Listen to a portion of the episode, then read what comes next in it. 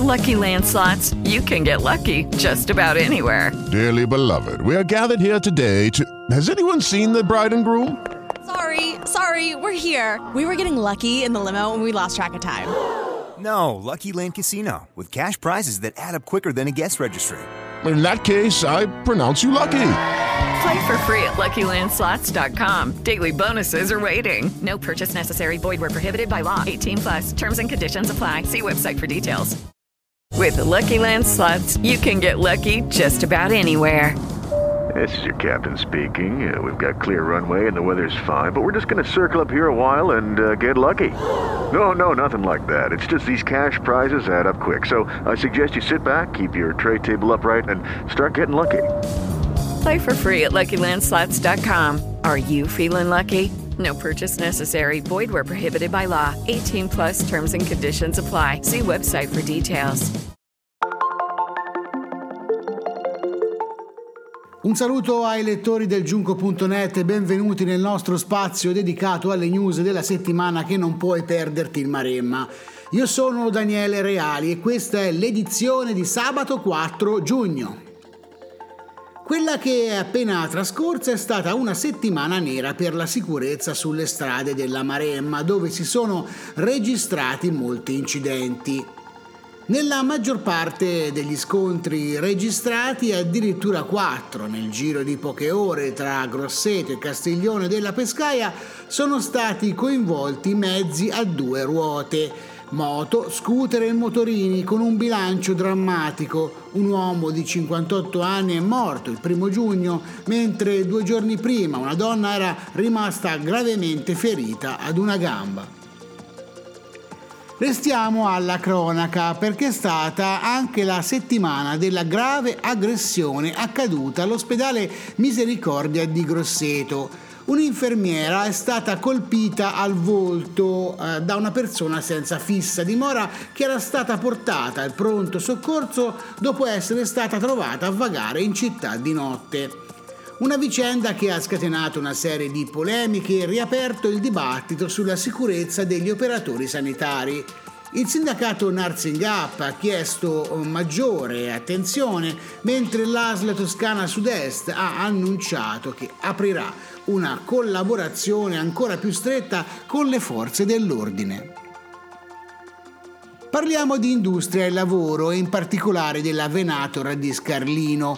In questa settimana c'è stato un primo importante vertice in regione. Gli assessori Monia Monni e Leonardo Marras eh, hanno incontrato i sindacati.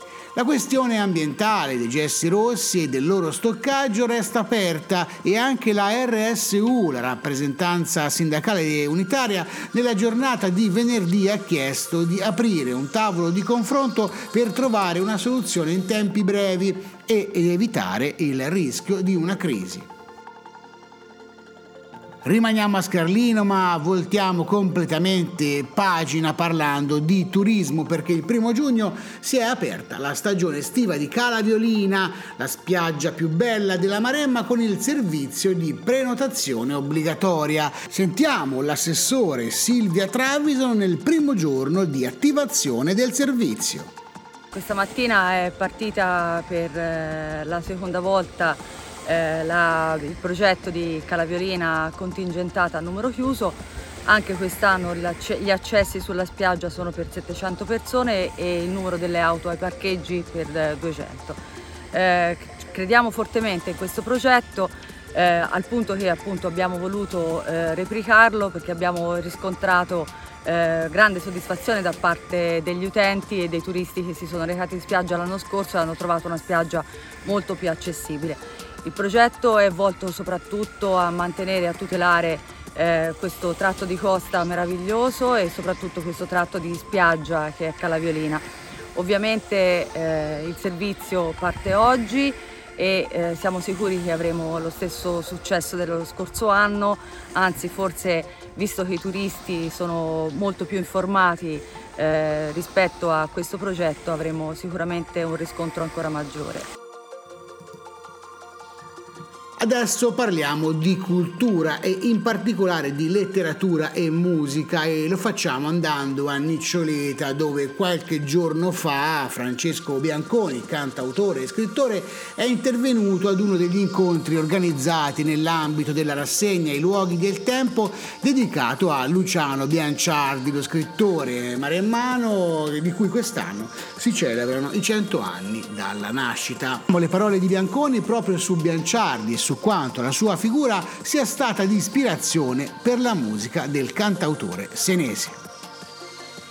Io Bianciardi l'ho scoperto anche molto a sorpresa perché mm, paradossalmente fino alla, boh, alla, al liceo non, nessuno me ne aveva mai parlato. Io vengo da un paese in provincia di, di Siena, da Montepulciano, neanche poi così lontano, però a, a quei tempi non, non era così ancora ri- rivalutato, a scuola non te ne parlavano, ancora più grave, e, e quindi l'ho scoperto a casa di una, di una, mia amica che aveva la vita agra, l'ho letto così incuriosito, ho preso il libro dallo scaffale.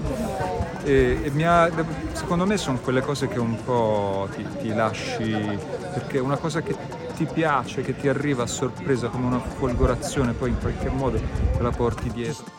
C'è una canzone in particolare che, che ho scritto per Baustelle, si chiama Un romantico a Milano, che è praticamente in cui faccio questa sorta di ironico parallelismo fra me e, e, lui, nel senso che io mi ero appena trasferito a Milano per andare a lavorare nella redazione di un, di un giornale, per cui sapevo che lui, la sua biografia era un po' andata così. Eh, cioè abbiamo anche un, un, pezzo di cognome in, in comune, eh, che lui aveva insomma, lasciato la, la, provincia per andare a Milano per una questione di, di, lavoro, per entrare a lavorare in questo... Per cui boh, mi ha sempre molto intrigato, ci, ci, boh, una sorta, sai, di quelle come un nonno a distanza, una sorta di, di strano appunto pare, parentela, gemellaggio a distanza, mi sono sempre un po' rivisto. Prima di chiudere una notizia che ci interessa da vicino, esce domani, domenica 5 giugno, una nuova puntata di Impronte Digitali, il podcast del giunco.net dedicato alle storie che lasciano un segno.